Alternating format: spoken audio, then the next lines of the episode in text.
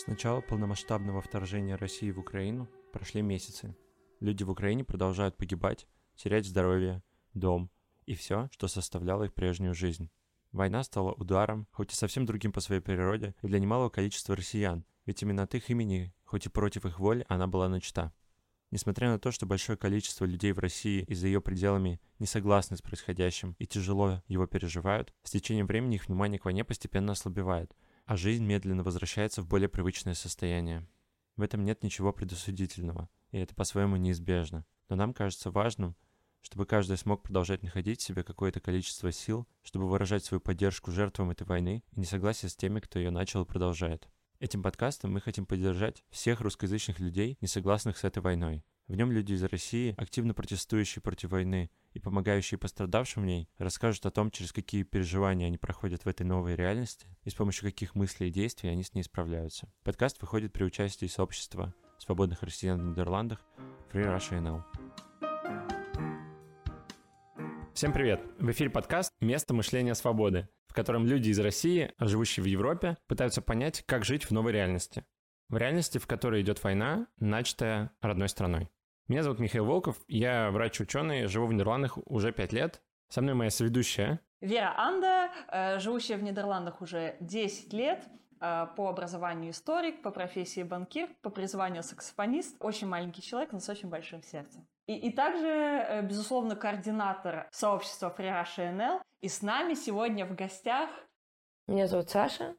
Я по образованию социальный психолог, по профессии продукт менеджер потому что кому-то не нравится слово продукт Ну, непонятно, никто это не, не понимает, не по-русски. То ли дело продукт менеджер Менеджер — это настоящее православное слово. Саша, мне все понятно. Согласна, я согласна. И я в Нидерландах три года. Соответственно, ты тоже активная участница сообщества. Совершенно верно. Совершенно верно.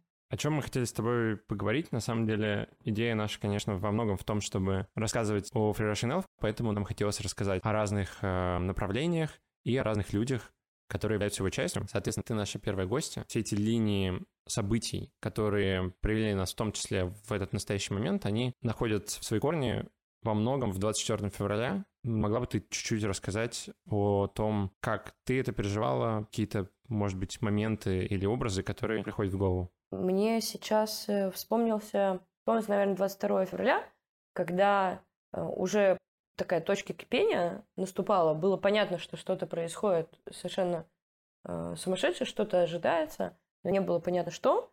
И я как человек, который где я была 8 лет, я 8 лет читал новости по поводу Украины, была вовлечена в повестку и э, участвовала в протестах, и э, точно не, не бездействовала. Извини, чтобы уточнить, то есть в протестах ты участвовала в том числе, когда еще была в России? Да, в России, много лет в России, и после переезда Э, сюда в акциях здесь. Но так получилось, что из-за коронавируса я обе зимы локдауна провела в России. У меня такая добрая семейная традиция с мужем. В конце осени планировать путешествие на Новый год, которое накроется медным тазом, э, мы потеряем все деньги и вместо этого поедем в Россию. И поэтому, когда э, Навальный вернулся из Шарите, были большие протесты. Я в них участвовала, конечно. И когда э, предвоенные были э, волнения, я тоже там участвовала. Такая история, история моей какой-то протестной активности условной, она начинается в одиннадцатом году.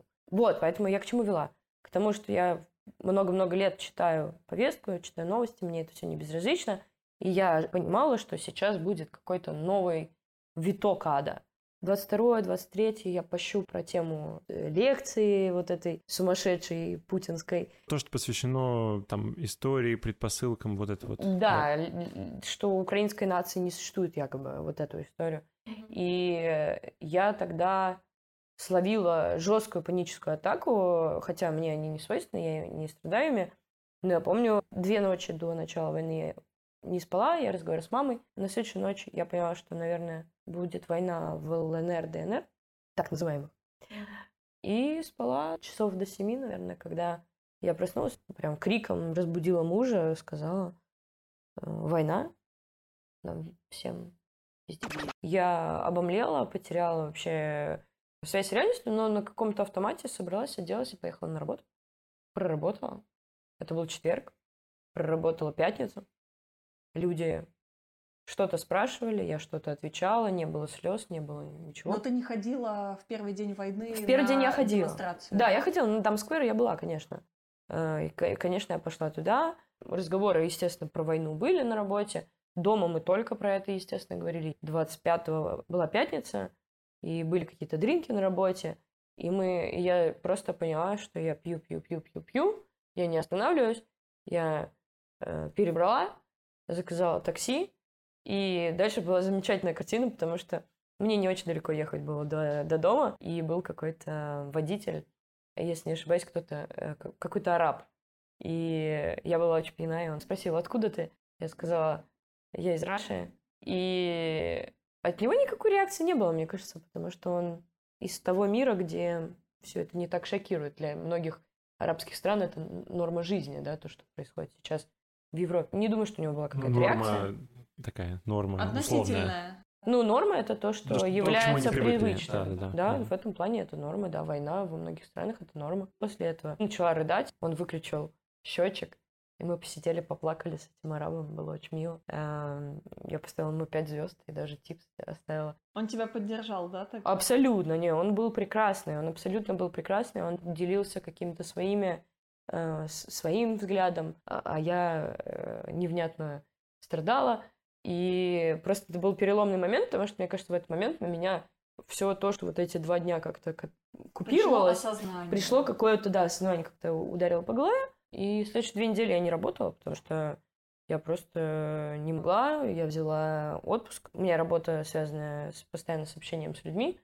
И я поняла, что я разрушаю какое-то правильное настроение вокруг. Саша, это очень интересно то, что ты сейчас рассказываешь, потому что у меня тоже было на протяжении двух месяцев абсолютное чувство вины на работе, что я третий лишний. Именно по этой причине я максимально ушла в волонтерство, в том числе в первый месяц войны, потому что я понимала, что я буду просто от- отравлять людям жизни, настроение на работе, потому что я ни о чем, кроме как о войне, крови, убийствах, изнасилованиях, не могу рассказывать и вообще разговаривать. Вот. И когда я начала постепенно возвращаться, меня все равно не покидало чувство стыда, что я что-то делаю, наверное, не то вообще. Одним своим присутствием как будто нависает какая-то тяжелая атмосфера на работе. Я соглашусь, у меня тоже было это ощущение, но немножко в другую сторону. Мои отношения полностью перестроились с э, коллегами. Появилось очень много друзей, очень много с кем мы плакали, очень много с кем э, я разговаривала и делилась какими-то очень личными вещами. То, чего вообще не было до. Там у меня много голландцев, много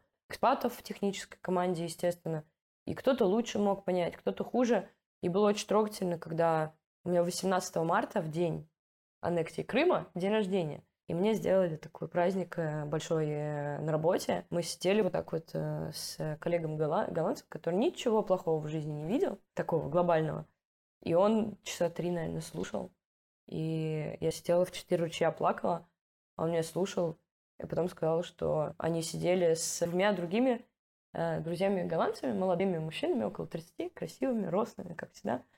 И в третий или четвертый день войны они сидели, пили пиво, как обычно, и их разговор зашел за то, а пойдем ли мы воевать, если русские придут в Нидерланды. Готов ли ты взять ружье или там оружие и бороться за свою родину? И вот у них был такой э, разговор, и они как-то там, кто-то да, кто-то нет, понятно, но было интересно, потому что вот так вот война пришла в прекрасную жизнь трех рослых, красивых, прекрасных голландцев, и они осознали, что кажется, это все не так далеко. Ну, то есть как будто это что-то сильно за рамками их привычной системы координат. Сто процентов.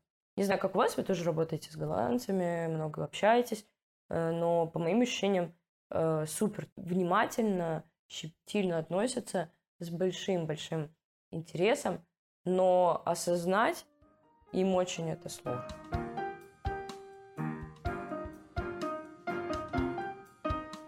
Саша, скажи, а, после осознания того, что происходит, когда ты поняла, что ты хочешь что-то активно с этим делать, учитывая твою долгую протестную историю, когда ты осознала, что окей, я больше не могу сидеть сложа руки? Спустя две недели, мне кажется, я поняла, что, во-первых, я не могу больше не приходить на работу, а с другой стороны, я уже немножко собрала свое сознание по осколкам в какое-то подобие функционирующего нечто. И спустя две недели я поняла, что я что-то хочу делать, пошла в Красный Крест, записалась, услышала ответ спустя три месяца. Были какие-то мелкие активности, которые я тоже сделала, но я поняла, что как-то не хватает чего-то, и поэтому, мне кажется, моя какая-то активность началась с походов на украинские митинги, потом, кажется, на митинг э, Free Russia NL. Скажи, а какой именно из митингов ты посетила от Free Russia NL? Я была сначала на стихийном 24 февраля вечером на Даме, это не Фриреш, это украинцы, мне кажется, или какой-то вообще стихийный. Я тоже на нем была. Да. Вполне возможно, что мы стояли с тобой вместе на ну, там, площади. там не так много людей, да, было. А потом Нет. в воскресенье было огромный, колоссальный митинг. 10 э, тысяч, да? 15, по-моему, даже. 15 тысяч человек. И я помню, да, это был тоже важный очень момент, потому что я шла и просто практически плакала, иногда плакала, потому что там везде было написано Путин и так далее. Ну, все... Путин, Раша, да, террористы, нации. In a world uh, full of Putin, be Зеленский, вот такие вещи. И я ходила, и я много гордилась и немножко расстраивалась, потому что я ходила столько лет в России на митинги, и практически ни один из них не был таким массовым. То есть для того, чтобы увидеть поддержку единомышленников, мне нужно оказаться в Амстердаме. Ну, не считая 2011 года, наверное. Мне было 17 лет, я была, я не, не очень хорошо помню, но для меня была очень большая радость видеть огромное количество местных экспатов, и россиян, и украинцев, и разных людей, и такую массовость. Многие спрашивают, а для чего они нужны? И меня тоже кто-то спрашивал из моих знакомых, с кем я общался, что вот я иду на митинг. Что да, кажется, зачем, но когда ты туда приходишь, это на самом деле какая-то совместная психотерапия друг друга. Во всяком случае, для меня она именно так работала, где вы просто ощущаете это чувство локтя, что вы, у вас одна боль, одни эмоции, и вы как будто пришли и чувствуете, что вы не одни в них. И вот это, мне кажется, для меня был самый важный поддерживающий момент. Вот как у тебя было? А, я соглашусь. Э, мне кажется, в России у меня были одни цели, здесь у меня другие цели. И в России много лет было реальное желание и ощущение, что что-то можно изменить митингами, э, и просто совесть не, позволяла оставаться дома. Я пыталась оставаться дома, но сидеть из дома с дождь смотреть, это было для меня неприемлемо. А здесь, с одной стороны, я вижу четкое понимание, зачем в Нидерландах выходить. Во-первых, потому что я могу заявить о своем голосе. Во-вторых, потому что в этой стране к протестующим прислушиваются. В этом есть обычная материальная корыстная идея изменить что-то в политике. И почти всех близких друзей, которые у меня здесь в Нидерландах есть, э, я встретила на митинг. Я иду на митинги знакомиться с людьми. В 2020 году на «Живе Беларусь» митинге, э, который здесь, в Гааге был, после выборов Лукашенко, я встретила двух своих самых близких здесь друзей белорусов. У них было написано «Саша, ждем тебя в Гааге» или что-то такое.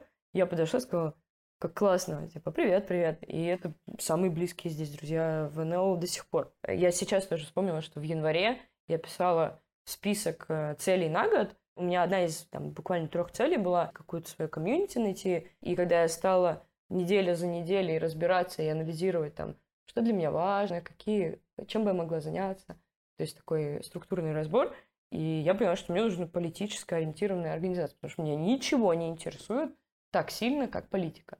Вот, Саш, очень интересно, собственно, подойду тогда к вопросу, который, наверное, волнует очень многих людей. Как, собственно, начался твой путь по Фрираше НЛ? Как ты присоединилась к этой организации и, самое главное, стала координаторкой э, сообщества?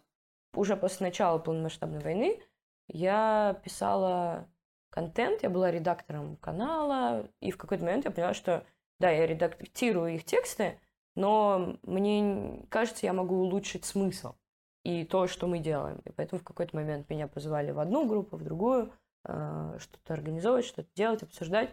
И первое, наверное, большое дело, которое я сделала, это мозговой штурм, где мы, собственно, и познакомились. Для того, чтобы сделать себе какую-то организацию, которая мне будет дорога, а, мне не интересно онлайн.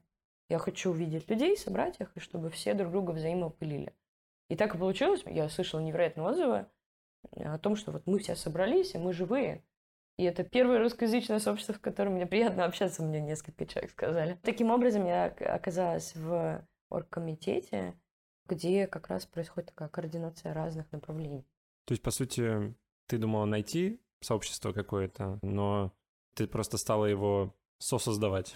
Ну, уже была на тот момент организация, были ребята, которые уже какое-то время, там, больше года делали эту организацию, но мне кажется, что в том числе с моим приходом и с приходом людей, кто вот как Вера, пришли после начала полномасштабной войны, какой-то новый виток, какой-то другой совершенно э, формат получился, да. Ну да, я имею в виду вот именно соучастие да, в созидании. Сто процентов, угу. конечно, потому что это не первый раз, когда я что-то ищу, ищу, ищу, и не получается. Я просто создаю это сама, может быть, маленькое, не, не, не что-то масштабное. Не свой аквапарк? Не свой аквапарк, но свой маленький надувной бассейнчик.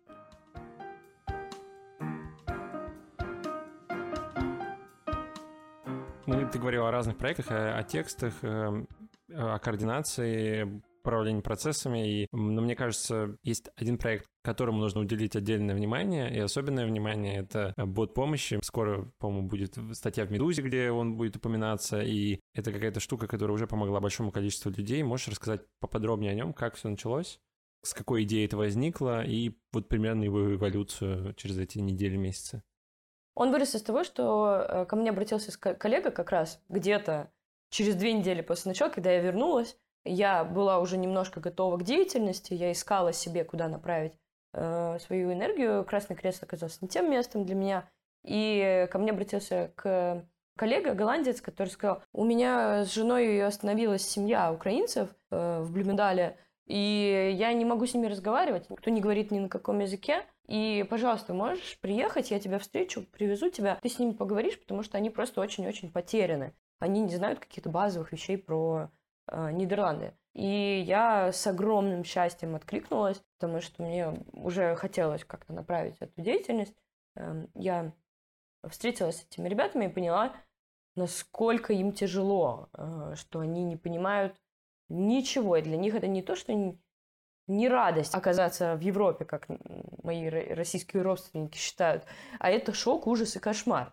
И врагу не пожелаешь. И у людей базовых, базовых, базовых вещей не оказывается.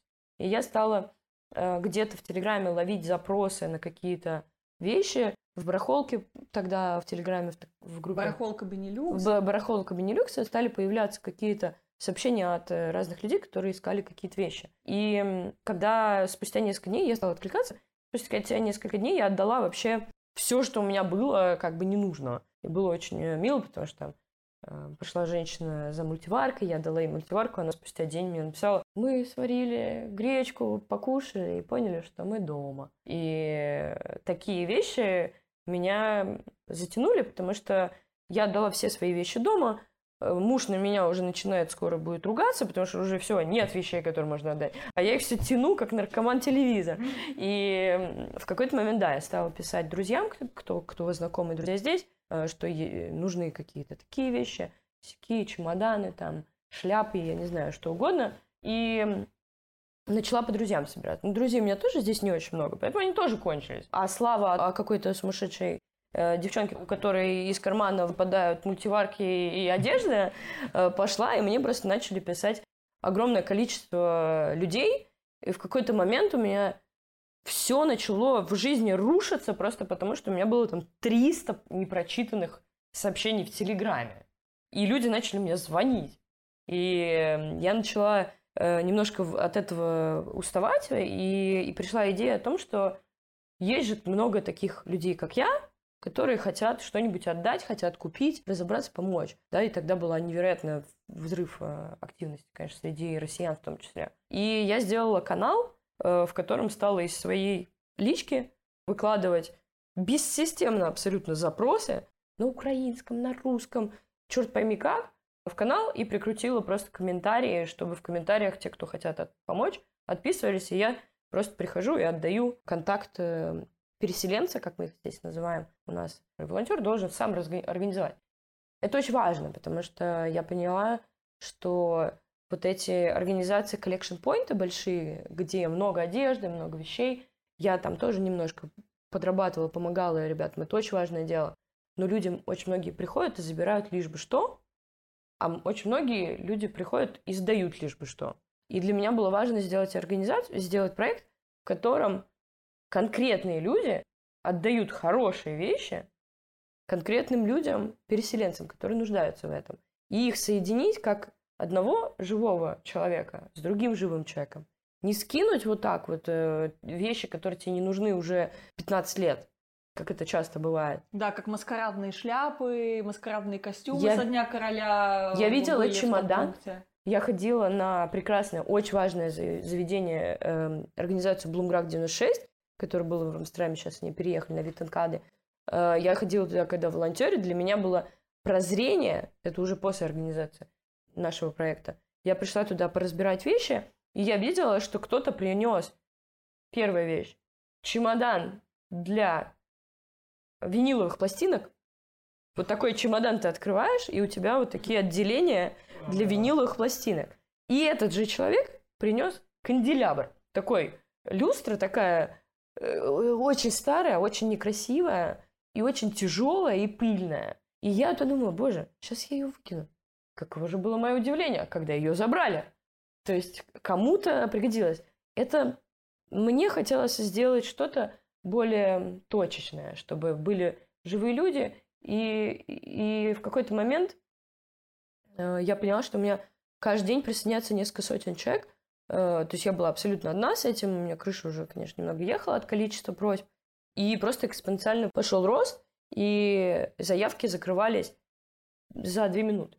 Это очень, мне кажется, важно, то, что ты говоришь. И спасибо, что ты сказал про эту организацию. Я тоже там немного волонтерил, которая раньше была в церкви, а сейчас она... Она, они обе в церкви. Блумград 96, да. а теперь Виттенкад 101. А, в общем, а на самом деле это не религиозная организация, это волонтерская... Украинская организация. Украинская организация, которая помогает переселенцам, и мы оставим ссылку на нее в описании подкаста. Пожалуйста, тоже посмотрите и помогите им, если у вас есть возможность. Но то, что ты сказала, это же, мне кажется, вот про то, чтобы свести двух людей, это на самом деле работает на сразу большом количестве уровней. То есть это не только, по сути, помощь, когда один может почувствовать себя лучше, потому что он помог, но это работает гораздо сильнее, потому что он видит, кому он помог, он видит реакцию, и он получает в каком-то смысле эмоциональную мотивацию помогать снова, чтобы снова он не просто пришел и оставил пакет, а он увидел эти радостные глаза человека, жизнь которого стала чуть-чуть лучше. И, соответственно, то же самое это работает в ту сторону, что человек, которому помогли, он видит этого человека, который ему помог, и пусть это может быть нидерландец, это может быть, э, а, на самом деле, бот, бот русскоязычный. Нет, у нас четыре языка. Ага, вот, да, то есть это может быть нидерландец, может быть условный бразилец, может быть немец, может быть другой украинец, а может быть и в том числе россиянин, и это еще может быть какой-то очень маленький мостик через эту огромную бездну, это, это не мостик, это огромный, огромный мостище, потому что это был один из первых заявок, э, заявок, который мне запомнилось, когда попалась заявка э, от женщины, которая родила здесь, украинка, которая приехала, она родила здесь ребенка, то есть она была на последних вообще неделях беременности, и она просила какую-то конкретную вещь для новорожденного. И мне так сжалось все внутри, потому что, представляете, да, и она написала, что она приехала одна. То есть ты с первым ребенком одна в чужой стране, твой муж, партнер или кто-то на поле боя. Это ужас. И она просила какой-то там, я не знаю, набор подгузников, и кто-то откликнулся, какая-то женщина, россиянка, которая здесь э, тоже с ребенком или с детьми. Я их соединила, и спустя несколько дней оказалось, что там организовались люди таким образом, что эта женщина поговорила с украинкой, россиянка поговорила с украинкой, и оказалось, что те не и нужно не только подгузники, а вообще все.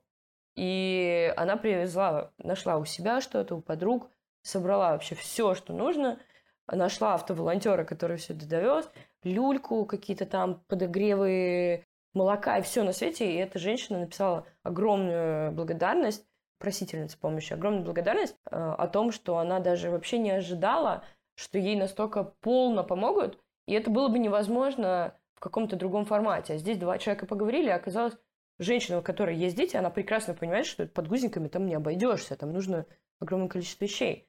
И последние несколько строк, которые в этом благодарности было, от русскоязычной украинки, о том, что каково же было мое удивление, когда я поняла, что и автоволонтер Алекс, и вот эта женщина-волонтерка, они оба из России. И этот шок мы каждый день получаем Э, благодарность такие и постоянные эти комментарии. Люди поражаются абсолютно, что есть россияне, которые против войны.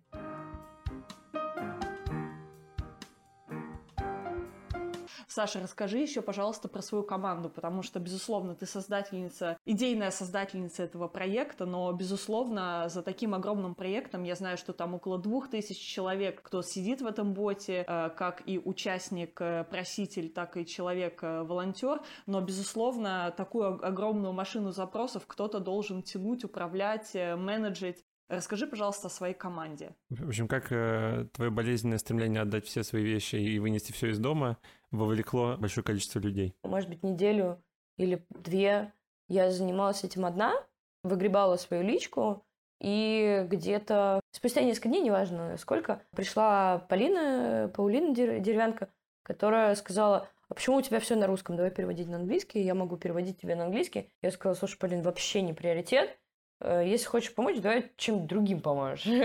Это не то. Она сказала, ну ладно, ну давай тогда чем другим помогу. И мы стали вместе разгребать вот это все. Она стала первой админкой, и, в принципе, вот спустя сколько времени, она до сих пор, мы с ней бок о бок каждый день э, работаем. Э, то есть мы такие две админки, две менеджерки этого проекта. Помимо этого у нас есть 25 админок, э, админов, там несколько есть прекрасных мужчин, но в основном это женщины, которые обрабатывают э, заявки, приоритизируют их, очищают, проверяют, иногда бывают подозрительные, и следят за каналом, и следят за тем, чтобы э, все работало. Полина, привет, спасибо тебе за мануал длиной 30 э, страниц, это прекрасно. Получилось, что мы прекрасно с ней разделили обязанности. Спустя несколько дней, когда мы поразбирали с Полиной ручные заявки, мы поняли, что, конечно же, так невозможно жить. Поэтому мы поняли, что нам нужен бот для приема заявок, для того, чтобы все это выгружалось не мне в личку, и я каждый раз с ужасом э, отпрыгивала от телефона, а чтобы это выгружалось в Excel. Э, поэтому первый флоу волонтера, когда мы стали просто говорить, нет, не пишите нам, пишите в бот, это было написано моим мужем, э, потом присоединилась девушка, с которой я по вышке была знакома, программистка Лена Шакурова, она как раз занимается ботами. Короче, спустя несколько недель оказалось, сейчас у нас в команде 10 программистов, э, программисток, огромный бэклог задач, еженедельные созвоны, QA-тестировщик. Я поняла, что не силен в, э, в терминах. Я отвечаю за ту часть э, русскоязычного населения, у которой, так сказать, знания программирования они заканчиваются на тем, чтобы решать задачи в Паскале на уроках информатики в девятом классе. Я представляю ту категорию людей, которые вообще не знают, о чем вы говорите, поэтому продолжайте дальше. От программирования я нахожусь еще дальше, чем ты с Паскалем. Поэтому let's go. Короче, сейчас э, у нас есть одна восхитительная абсолютно команда оперативки. Это вот эти 25 человек, э, которые работают вручную. Это удивительные ребята. Кто-то Кёнигс-мигрант из Нидерландов.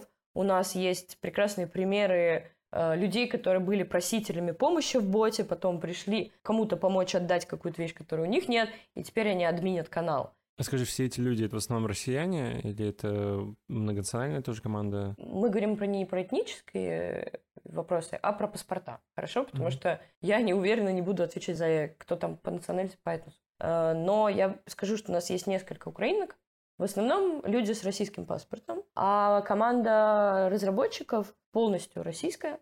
Мы начинали с тех, кто в Нидерландах, нашей прекрасной ломающей все гендерные стереотипы женской команды и программисток, прекрасно работали, потом присоединяются стали и мужчины из Нидерландов, и сейчас у нас есть замечательные близняшки из Грузии, россиянки из Грузии. А то есть они живут в Грузии? Они после начала войны уехали из э, России и остались в Грузии. От, от, даже из России есть люди, если честно. Ничего себе. Да, есть один человек из России. Это такой вообще очень международный проект, и что еще, конечно, мне кажется, особенно ценно, да, что в том числе люди с российскими и с украинскими паспортами делают что-то вместе. У нас э, много было разговоров о сотрудничестве. Мы сотрудничаем с несколькими похожими проектами, чтобы обмениваться технологиями с ними. Были переговоры у меня с московским хосписом, чтобы они для украинских беженцев в России использовали наши технологии для того, чтобы соединять людей и собирать заявки. На днях, э, два дня назад у нас был звонок с харьковчанами, с украинцами, которые похожий проект делают на весь мир, и мы с ними созванивались, они харьковчане, они говорят на русском. Без проблем. Мы обсуждали наши flow, их flow, какими кусками кода мы можем объединяться, какие у кого проблемы. И э, там была девушка, русскоязычная украинка, которая э, в какой-то момент просто... Я ее спросила, а почему у вас на английском и на украинском только? А где русский язык у вас? У нас четыре языка. У нас украинский, русский, голландский и английский. А, я спросила, почему нет русского языка? И она сказала, а зачем? Мы как бы, ну, мы политически там подумали это все. И я сказала, нет, я понимаю, мы тоже, безусловно, про языки думали и рассуждали, как нам не попасть на минное поле культурное, но у нас 80% россиян помогают. Я не могу прям точно, потому что мы не спрашиваем национальность, но с теми волонтерами, которые по 30-40 заявок закрывают, это все россияне, они из чувства вины. И нужно было видеть ее лицо. У нее вскинулись брови, открылся рот, и она спросила, что? Я сказала, «Эм, почему ты так удивляешься, Таня? Да, у нас примерно 80% России. Что? А почему они помогают? И у нее было такое удивление в позитивную сторону, что для нее, она сказала, для нее это было огромное открытие, что и среди них мало россиян, они живут в своем мире. А для меня скорее удивительно украинцы, которые у нас в проектах помогают. Ну, таких тоже очень много. А почему это удивительно? Ну, потому что все равно огромное по количеству россиян больше в Нидерландах, поэтому они более заметны. Я думаю еще, что украинцы сейчас очень заняты спасением своих собственных друзей и семей, поэтому я хочу заметить, что, в принципе, тот факт, что сейчас э, так россияне активизировались и, собственно говоря, э, заполняют вот эти свободные ячейки, помогая украинцам, у которых, допустим, нет семьи в Европе, это, я считаю, что это уже огромная победа. Сто процентов. Я соглашусь абсолютно.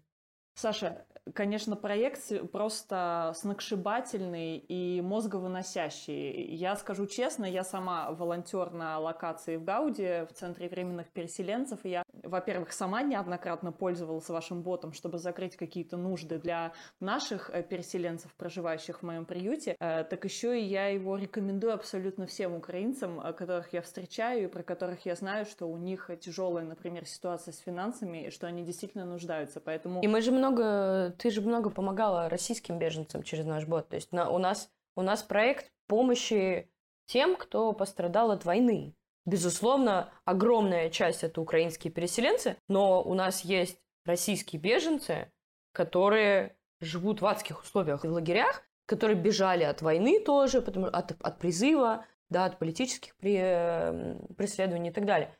То есть мы, безусловно, сейчас фокусируем на украинцах просто потому, что у них, скорее всего, у многих тяжелая очень ситуация, тяжелее, чем у да российских. их больше гораздо, Их больше, конечно, да. чем но, но российских беженцев нужно, конечно, помогать. Да, спасибо за это замечание. Это действительно так. Этот э, бот помощи действительно фокусируется не только на украинцах, но он предоставляет помощь э, всем, кто пострадал от э, российско-украинской войны. Просто мне кажется, это еще важно с той точки зрения, что вот мы сейчас говорим, да, опять россияне, украинцы, и потому что все сейчас делится по паспорту очень сильно, но на самом деле этот бот и этот проект, он же в первую очередь просто про человечность и про то, что человек помогает человеку. А на каком языке он говорит, это уже во вторую очередь идет. И да, конечно, тот, кто относится к российскому обществу, чувствует ответственность за то, что сейчас происходит, потому что это российское государство несет за эту полную ответственность. Но тем не менее, важно помнить, что да, человек помогает человеку. В этом, наверное, чудо этого проекта, что у людей появляется возможность помогать другим людям, и что в этом проекте, собственно, мы на какую-то долю секунды забываем про национальности, про этнос, про деление на паспорта, э, на деление по языковым каким-то нормам. Мы просто помогаем человеку, про которого мы знаем, что он находится в ужасной беде, в страшнейшей ситуации. Поэтому, Саш, э, спасибо огромное тебе и твоей команде за то, что вы делаете каждый день для украинцев и для других нуждающихся и пострадавших в этой войне. Я бы хотела последний вопрос задать касательно вообще вашей деятельности. После всего, что мы уже обсудили и резюмировали, что тебе дает этот проект одним словом? Мне нравится, что я могу своим тяжелым трудом и какими-то своими талантами приносить много-много много добра. Но одним словом, не знаю. Иначе это будет очень банально. В каком-то смысле это еще и творчество. Ну, это такая деятельность, э, в которой ты можешь себя найти, потому что понять, как ты можешь свою энергию, свои таланты и свой интеллект направить на правильное дело в благотворительном каком-то проекте, это супер, потому что моя работа, вот это загадочное слово, которое ты, Миш, не знаешь, продукт оунер и продукт менеджер ровно то же самое, что я делаю с этими прекрасными десятью программистами в боте, но только в обычное время я делаю это для парковок. Это то же самое, работа с программистами, придумывание, что ты там делаешь, как то организация их работы и так далее, общение с юзерами. Но только для того, чтобы мне заниматься этим для, по поводу парковок, мне нужно себя пинать каждый день три раза. Для того, чтобы созвониться с прекрасными этими людьми, которые фигачат после своей парковочной работы или какая там у них, и делают все в срок, качественно, классно, горят. Это такая вторая смена, которая очень легко дается.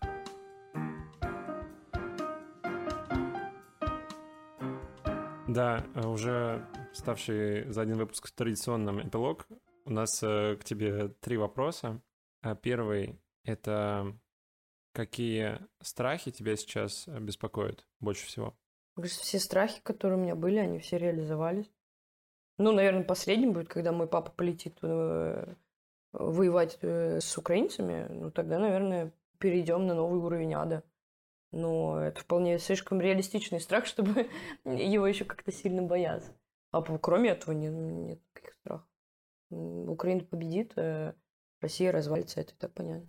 А второй вопрос, он о том, какая мысль тебя сейчас больше всего поддерживает? Есть ли такая мысль у тебя? Из-за этой войны, полномасштабной войны, все стало черно-белым, и все стало понятно и ясно в жизни, и, и, и, и кто хороший, кто плохой. И моя поддерживающая мысль в том, что я не потеряла ни одного друга, не нашла ни одного мудака в своем близком круге. Те, кто сомневались на Крыме, сомневаются и здесь. Те, кто не людоеды, они оказались не людоедами. Это классно. Мне очень нравится эта шутка из интернета, что Бэтмен послушал наши с вами мольбы и пометил всех мудаков буквой Z. Поэтому теперь вам очень просто определять мудаков от не мудаков. Это правда, в этом плане меня очень поддерживает, что все в жизни стало очень просто. И в завершение дай, пожалуйста, совет э, нам и нашим слушателям. Чего-нибудь делайте, лечите зубы, как Екатерина Михайловна сказала. Эм, объединяйтесь в какую-то деятельность, вам потом... Лечите зубы в смысле себе? Ну да, она же это в первые дни войны сказала, что нужно лечить зубы. Все стоматологические материалы станут дороже. Да. А, а второй ее был совет, что мне очень понравилось, это так меня порадовало. Не ругайтесь ни с кем с семьей, вам потом вещи продавать на рынке вместе. И на этой прекрасной ноте... В общем, на этой прекрасной ноте действительно Самое время завершить. Спасибо, Саш, что ты записала с нами подкаст. Спасибо, что слушали нас. Подписывайтесь и слушайте наш э, подкаст на любой платформе, на которой вам удобно. Ставьте оценки там, где их можно ставить, пишите комментарии и предлагайте, э, задавайте вопросы и предлагайте идеи для новых выпусков. А также подписывайтесь обязательно на Free Russia NL. У нас большое количество разных интересных проектов, в которых вы можете поучаствовать и которым можете помочь, включая проект, про который рассказывала Саша, в Телеграме, в Инстаграме, в Твиттере, в любой социальной сети. И до новых встреч. Всем пока. Всем пока. Спасибо за внимание. Спасибо.